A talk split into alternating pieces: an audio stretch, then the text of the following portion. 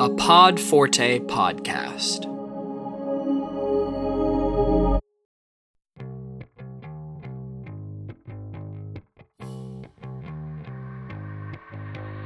The Next CMO podcast explores topics that are on the minds of forward-thinking marketing executives, from leadership and strategy to emerging technologies.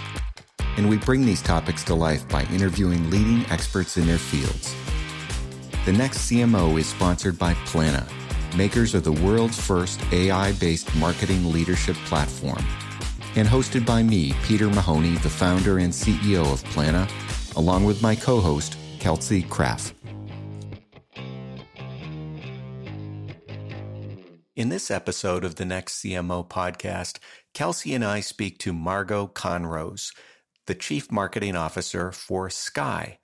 Skai provides an AI-driven platform that leading brands, agencies, and retailers use to automate and optimize their campaigns to make the most out of their digital ad spend. Margo started her career in the creative and brand world, and we talk about her journey to the CMO office. Her transition from a B2C marketer to a B2B marketer who is marketing to B2C marketers, and how to stay ahead in the rapidly changing world of digital advertising. I hope you enjoy the show. Thank you so much for joining us today, Margo, on the Next CMO podcast. I know you're calling in from Chicago. I would love to learn a little bit more about you and what you do at Skai.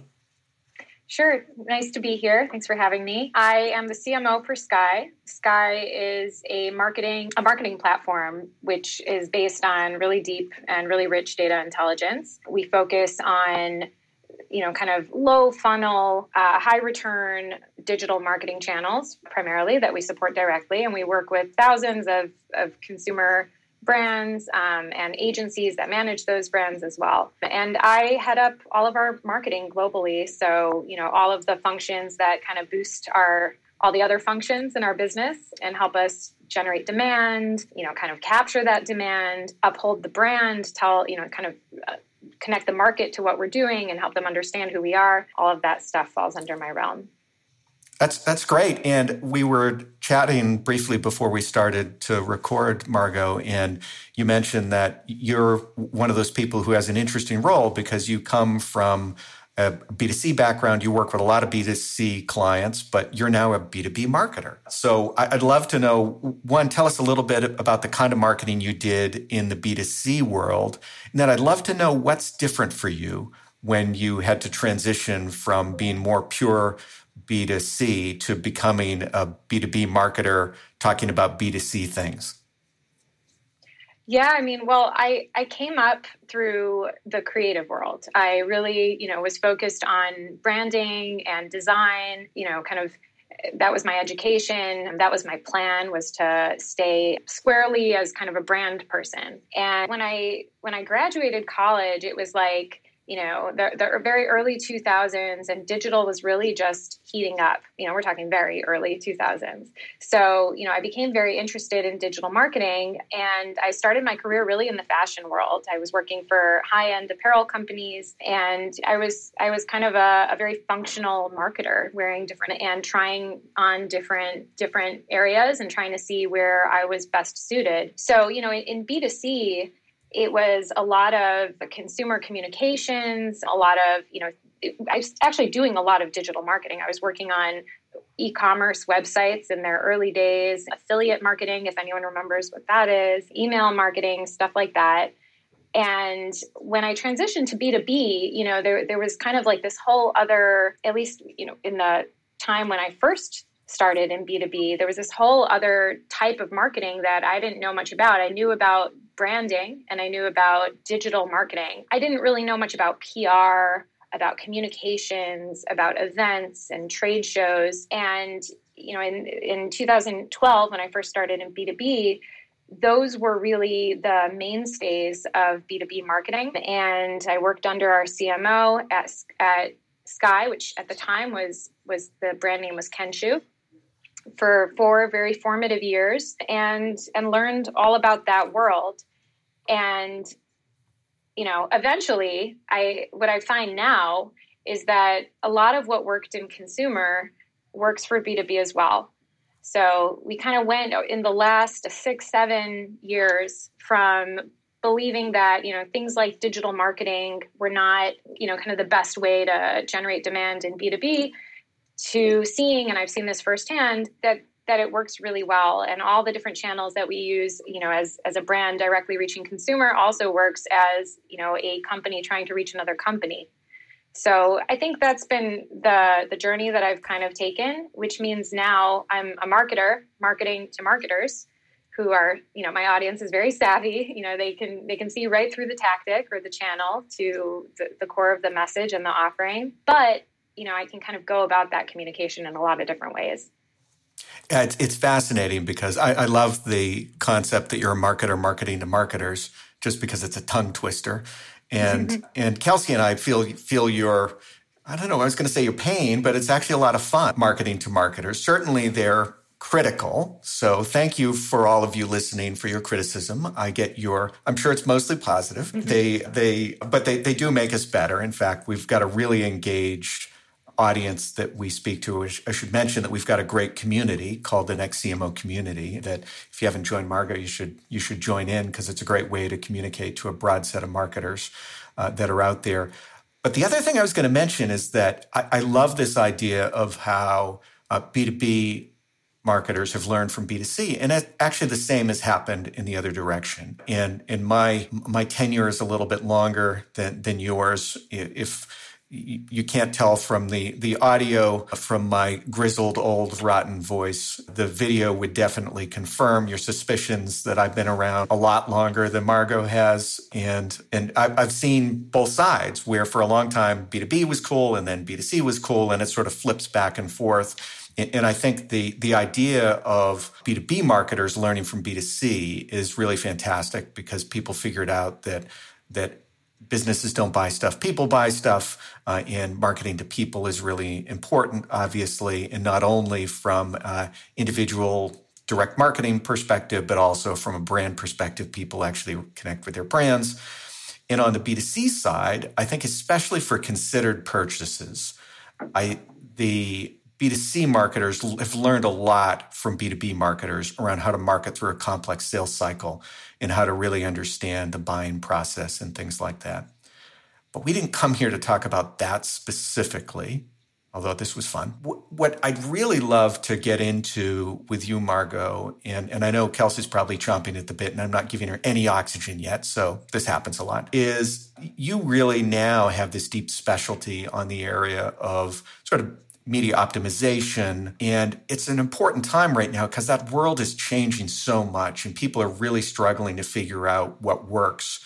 So maybe you could start by giving us your overall view and sort of what's changing in the digital media landscape right now and what should we all as marketers be thinking about as we consider where we're placing our bets?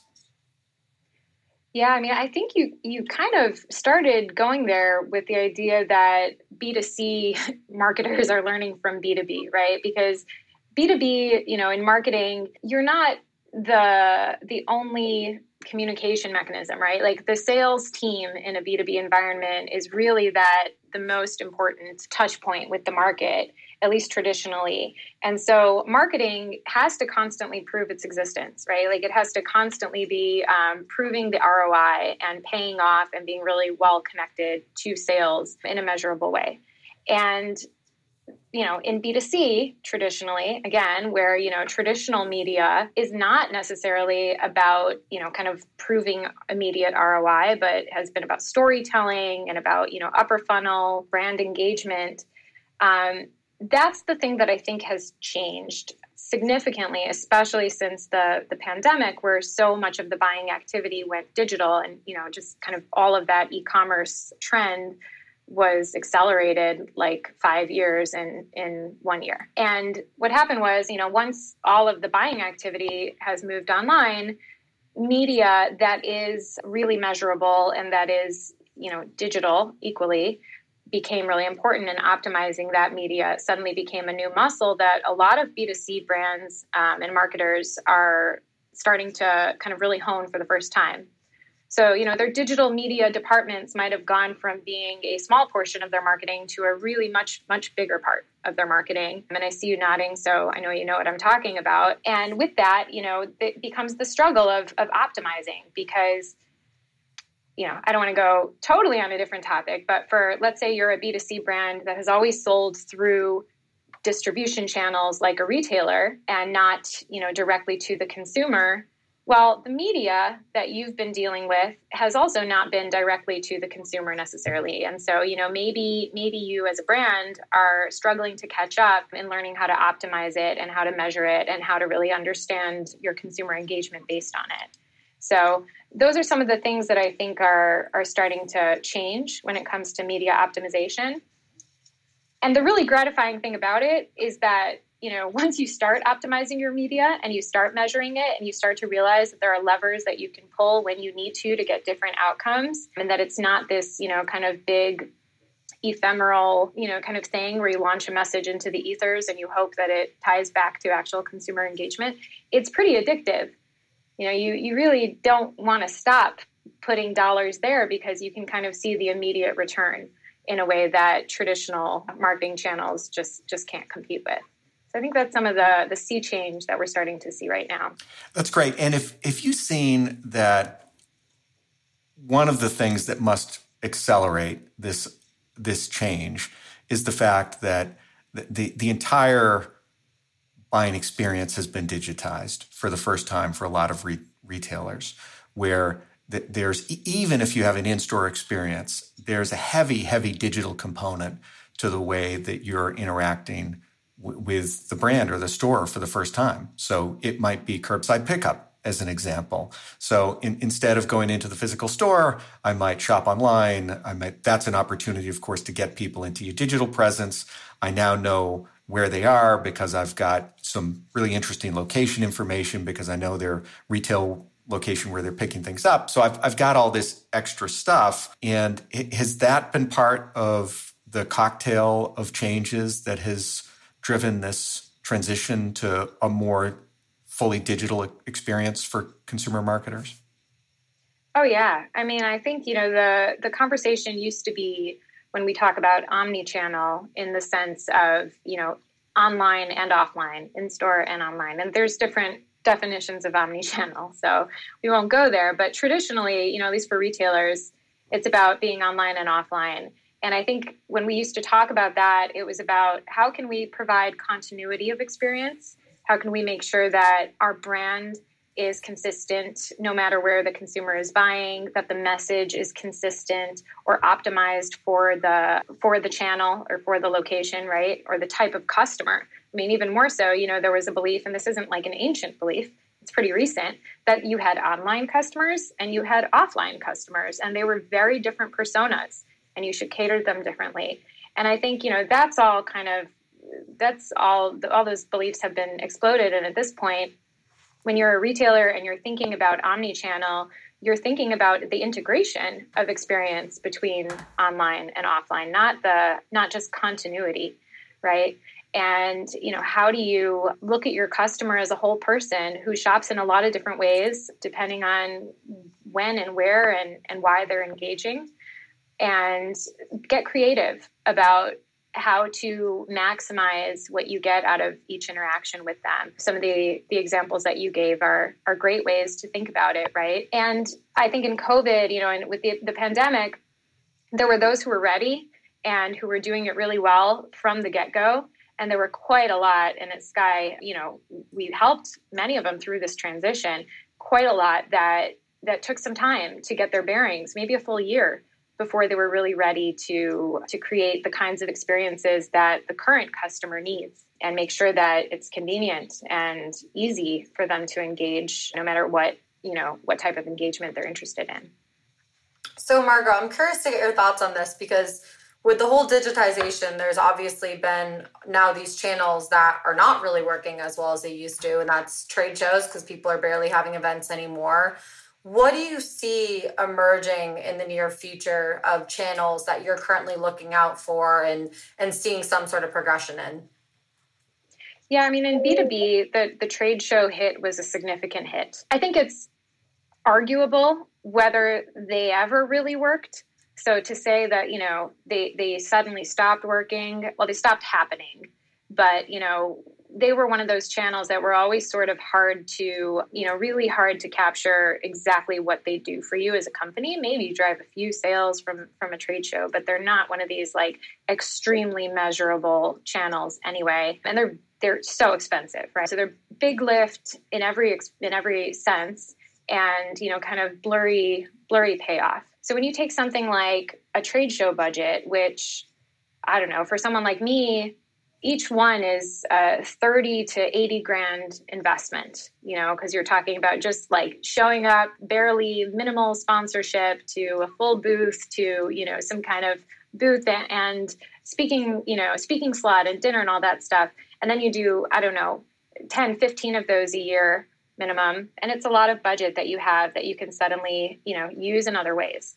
So what we're experimenting with, and I think probably other companies are doing similar things, are again, like taking these B2C, these consumer channels and working them into our mix. So how do we use social media in much more interesting ways? How do we take advantage of digital formats like, you know, like podcasting or like digital webinars and videos, and try to really get sophisticated in what we produce, you know, and how they're engaged with on the other side, and kind of track and play around and get creative. We're also doing a lot of digital. I mean, we ramped up our search budgets majorly, our paid search media significantly, as did, you know, pretty much over the last couple of years. At Skai, we support paid search. So we've seen this massive uplift of investments in the channel as people are just, you know, looking for information online as a starting point.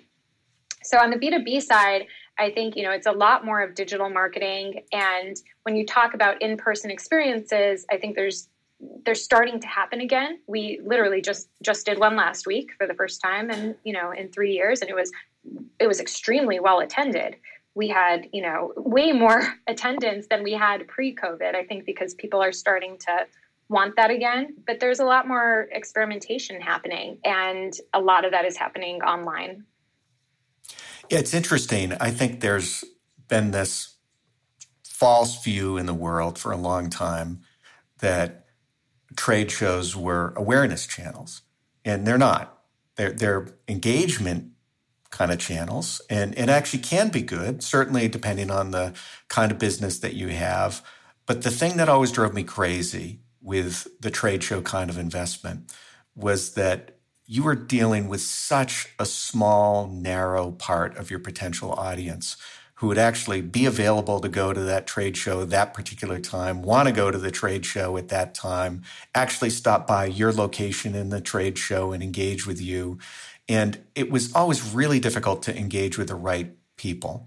And certainly there are many examples where I think people have great experiences, have probably created great relationships and created sales. But I think as a strategy, people have questioned it. And I think the right way to think about it is probably the same way that anyone who's dealing with a consumer retail experience is thinking about it, which is to digitize it.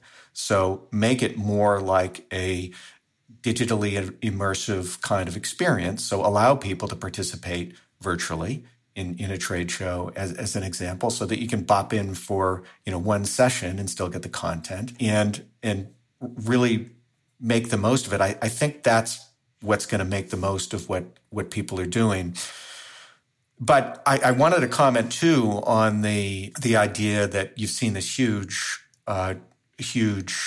increase in search, and it feels like the people I talk to, there's a lot of struggle going on right now because, of course, there's this huge rush to digital channels when you couldn't spend money in a physical event for the first time in a long time, as an example, or even outdoor made sense because no one was outdoors, right? So all sorts of things like that caused this shift. And in the middle of it, there was this massive set of changes going on in privacy, which had this sort of 1-2 punch when it came to digital. So there was a marketplace model that all of a sudden got a lot more competitive. So that drives prices up. And then you have issues around deliverability and all of these things has just made it much, much harder. So are you seeing people, because you see so much at Skai, right? That you get lots of visibility into what people are doing. Are you seeing people shift into certain kinds of channels? And are you seeing people abandon and just give up because it's too expensive now to get, for the cost per outcome is just too high? Yeah, it's a great point to bring up, the whole, kind of privacy, data deprecation challenge that all of us in marketing are facing right now. I think there's a lot to it, right? And when we talk about digital, it's important to recognize that, it's not, one size fits all. It's not like there's digital and all of digital is impacted by these changes in the same way. I'd say the, kind of universal thing that every company is facing is kind of taking stock right now of what are their investments in each of their digital channels and, how might those have to change as the consumer privacy regulations, continue to pile up and kind of build walls between you and your customer. So, what we're looking at is the idea that for 20 years, digital marketing has been really based on the ability to, it's just been based on the ability to see your customer, not just as they interact with your brand while they're on your own property, but as they move across the web over time, over, across devices, across websites. That, kind of third-party cookie tracking has been the foundation of targeted digital marketing, right?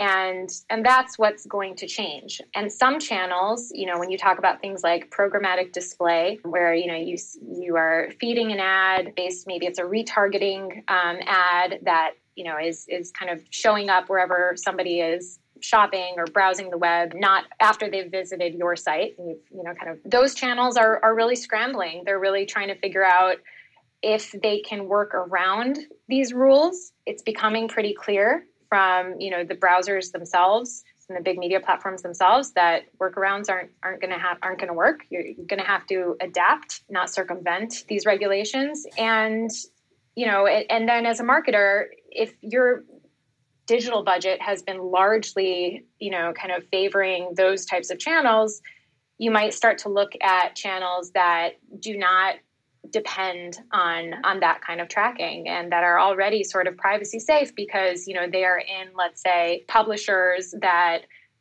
are already have a first party, first degree relationship with the consumer. So things like paid search continue to do really well and really, are going to continue to thrive because, you're not relying on this kind of later interaction with your customer. Things like paid social are going to be challenged, depending, but there's still a lot of room once you're, kind of logged into a particular environment to continue to serve, directive ads right then and there. And where we're really starting to see adoption, and I think you alluded to this when you said, marketplace options that are getting, higher in price, is retail media.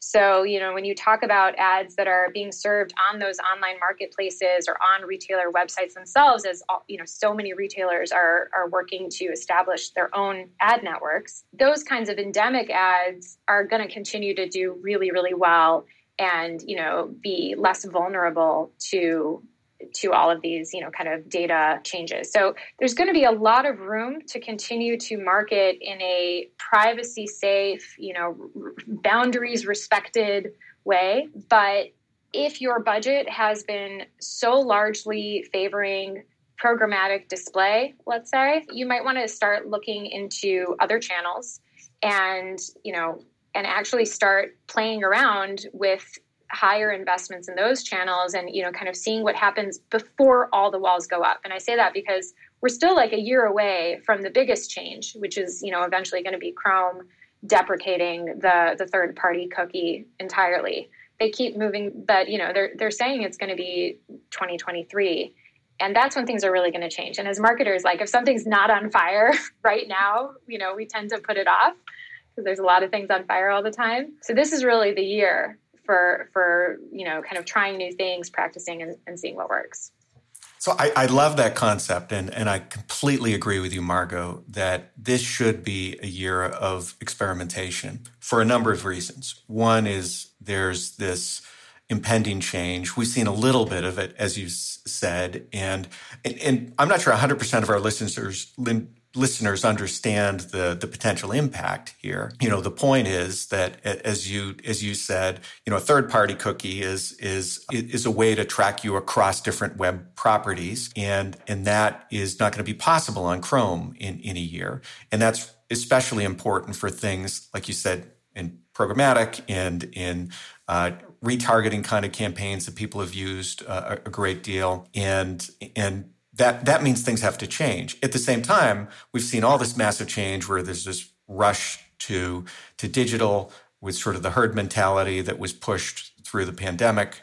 And with all that, it's a really important time to run some experiments and get really creative. And I'm actually excited about it because I think that it's going to create some really interesting new approaches and ideas for marketers to try. And whenever you throw a new challenge at marketers, they have to think and be creative and find new ways to do things. And I think they're going to be these next level things that happen. And at the same time, I'm actually a big believer in what they're doing. I'm a big advocate of personal privacy, and you know, we're all consumers, and it can be a little creepy to be followed around all over the place unless I give someone permission.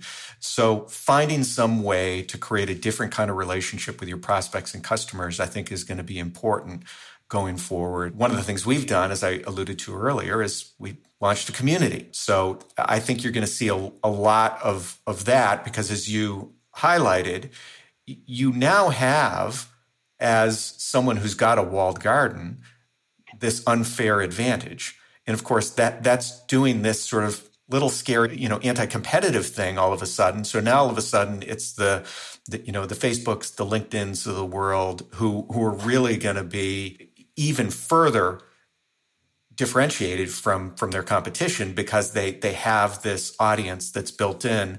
But we as marketers need to create our own audience. And that means we need to find genuine ways for our prospects to engage with us. But beyond sort of that community kind of idea, are there any other kind of sort of really innovative approaches you've seen people trying so far, Margo, or that you've done yourself at Skai? Yeah, I mean, you know, the community thing has a lot of application in a lot of different ways, because if you think about what most brands are trying to do right now, more than they ever have, is to build up those first-party relationships that they have with their customer base, because that's what gives them power outside of the walled gardens, right? Like, if I can communicate with you and understand you and know things about you that will help me serve you better, because ultimately that's all marketers want to do. Nobody's trying to manipulate consumers into buying something they don't need. But when you have data about a person, you know, you can market to them in a way that is going to be effective. And you can also create products that are going to be useful to them. So there's a lot of, you know, application.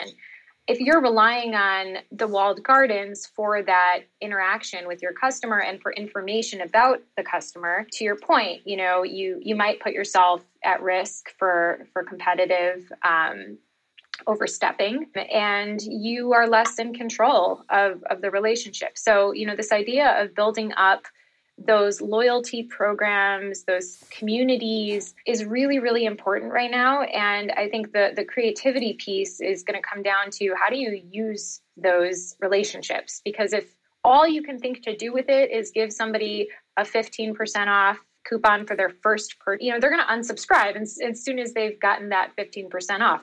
I do it all the time, right? If I'm not getting anything interesting from you other than your marketing messages over time, then I'd rather not get your text, frankly, right? Like, I don't need my phone blowing up. So some of these tactics are very, you know, kind of, they're very like short-term thinking. And I think where you're going to see things starting to get interesting and creative is, you know, exclusive product drops, for example, you know, challenges on social media, things that get your whole network talking to each other and helping you market together. Those integrations between, you know, the online and the offline experience with incentivizations, like, you know, how do we you know, how do we make you engage with us in different formats because it's worth your time, it's worth your while? That's where things are starting to get really interesting. And I mentioned before retail media, you know, the idea of essentially, I mean, this is basically shopper marketing, digital shopper marketing. You know, it's like the digital end cap from when you're in the grocery store and there's a in-store display. That's the digital, you know, thing that you're getting with retail media. But that's also diversifying in format. So, you know, videos, bringing in influencers, you know, doing not sponsored search ads, but, you know, using Amazon or Walmart or, you know, these other guys' own DSPs to get display messaging out there. Those things can be really effective too. And, you know, you mentioned creativity, right? Like everyone's going to have to get creative about the message again when you can't rely on metrics like reach and frequency. You know, how much did we spray and pray our message out there as your, you know, kind of holy grail for success? So I have a theory, and my theory is that because of everything going on, and you mentioned this phenomenon that happens a lot where marketers are often sort of stuck thinking about the 3 of the 4 Ps of marketing, right? They tend to think about price, promotion, and place. They don't think about product enough. And I think because marketers have really focused in the last 10 years or so really about performance and demand directly, and it's really about how do I grind out more performance out of my assets. Not enough marketers are thinking holistically all the way back to product. And you alluded to that in your answer. And I think you're going to see more, you know, what I call sort of a capital C CMO kind of behavior where CMOs are starting to really engage in the definition of the offer in a much more meaningful way and drive back into what the product is, what's the offer, and a much more strategic view over time versus getting the thing thrown over the wall and figuring out where to put ads for it up there. So I think that is going to start to happen more and more because if you want to, as you said, engage in some kind of special relationship with a community, whether it's a community of prospects or customers, you need to be able to offer them something that is exclusive and different. And it can be experiences. But I think the best thing to do in my mind is to create something that is a brand offer that is unique to that set of people who have a special relationship with you. I think you're absolutely right. My hope is that it doesn't take too much time for that evolution to happen. If you think about, you know, where have ideas for products come from versus where have ideas for marketing come from? Traditionally, those have been separate data sets. You know, digital marketing works really well based on digital marketing data. You know, how did this last ad perform? And based on that insight, you know, what should I do with my next ad? You know, which audience engaged with my ad? And based on that insight, you know, how much money should I put towards targeting that audience? Kind of in a parallel universe, you know, you've got the product and the innovation teams within many of these same brands being fueled by insights like market intelligence, you know, consumer trend data. So this more, you know, kind of higher level aggregate view from a lot of different external data sets where marketing has been fed by internal data sets. What's happening is marketing being challenged by, you know, lack of access to all the internal data sets that they've relied on so far means that they're going to have to start incorporating, you know, external data sets as well and insights from market intelligence and consumer intelligence outside of, you know, their immediate interaction with a customer and, you know, their reaction to their marketing. And then you're going to have product innovation teams all of a sudden seeing marketing data as another, you know, kind of informant as to where they should be investing. And if those walls start to break down, magical things can happen because, you know, you can test out new products digitally before putting a massive investment into, you know, a full run of inventory that you then have to somehow, you know, kind of move whether it works or not. And most products fail. Like the vast majority of products that are brought to market, especially, you know, these new product lines that we laugh at hindsight, you know, new flavors of Coke that we're like, oh, of course that didn't work.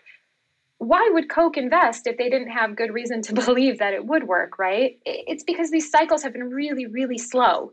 You know, getting the data, getting from the data to the insight, getting the insight to the right team, and making decisions off of it has just been this incredibly slow-moving cycle. But consumers move so fast right now, especially online. You know, things are instantaneous. So if we can kind of break down the walls between what data each department within your company has access to and makes decisions from, and the time it takes to get from, you know, data to insight to decision, we can start, you know, putting out products quickly that we can test. We can start informing product development from, you know, how well a marketing message, you know, kind of resonated, or whether a particular ingredient that you messaged in your marketing, you know, did well, did better than, you know, something else. But for all of that to happen, we're going to need good ways of measuring success. And one of the things that's coming away with the deprecation of the third-party cookie is multi-touch attribution as a model. And so, you know, the kind of final key, I think, to this whole equation of cracking the future is figuring out a new modal of measurement online that you can look at as unbiased and, you know, true and kind of channel publisher agnostic. So things like incrementality testing, we're starting to see, you know, move away from, you know, just the data science team to something that marketers are really interested in and starting to use. And, you know, that's, I think, going to be hugely important. Well, that's a great tease. We can't get into all the detail there because, believe it or not, we're at the end of our time just about. But I will tell you, if the last 2 minutes about the future that Margo talked about relative to measurement was interesting to you, you should definitely go check out their point of view at skai.io, because I think they have a lot to say on that topic. So definitely check that out. And we'll put a link in the show notes, but it's skai.io. So definitely check it out. And I think with that, we, believe it or not, have time for one last question from Kelsey. Margo, this has been great. Really enjoyed our conversation, and always like to ask, especially because you're a CMO, what advice would you give to those that are CMOs or aspiring to be one someday? I think it's just crucial to stay really, really close to the data and really close to the revenue team, no matter what type of organization you're in. Marketers who think that, you know, they can hide behind vanity metrics or, you know, just kind of give campaign results that are just like about impressions, things like that. I think those days are done, and there's a lot of turnover within the CMO world. So, you know, if you can become the data source for your organization and, you know, really be trusted, there's this, you know, bias, right, that marketers are always putting spin on things. It's, for me, like, my team's ethos is like, we put spin on, you know, something in a press release. We don't put spin on any kind of internal reporting. We are, you know, if the CEO asks me something, he can trust that I'm telling the truth and there's nothing defensive about my answer, or, you know, so that because I'm protecting my team or my own efforts. If you can build that kind of trust across the, you know, kind of the C-level, then you will be given a lot of trust and a lot of wiggle room in return. And, you know, you can continue to grow your programs. So it took me a while to make that leap to say, you know, no, I don't want to avoid sales. I want to get really close to sales. No, I don't want to not look at the data. I want to look at the data like multiple times a day and make decisions by that. But once you make that leap, it's a career builder for sure. Absolutely. Definitely music to our ears. Pay attention to the metrics that matter to build that trust and those relationships within the organization. Well, thank you so much for your time today, Margo. We really enjoyed your conversation, and make sure to follow The Next CMO and Plannuh on Twitter and LinkedIn. And if you have any ideas for topics or guests, you can email us at thenextcmo@plannuh.com. Have a great day, everyone. Thanks, Margo. Great. Thanks, Margo. Thanks for having me.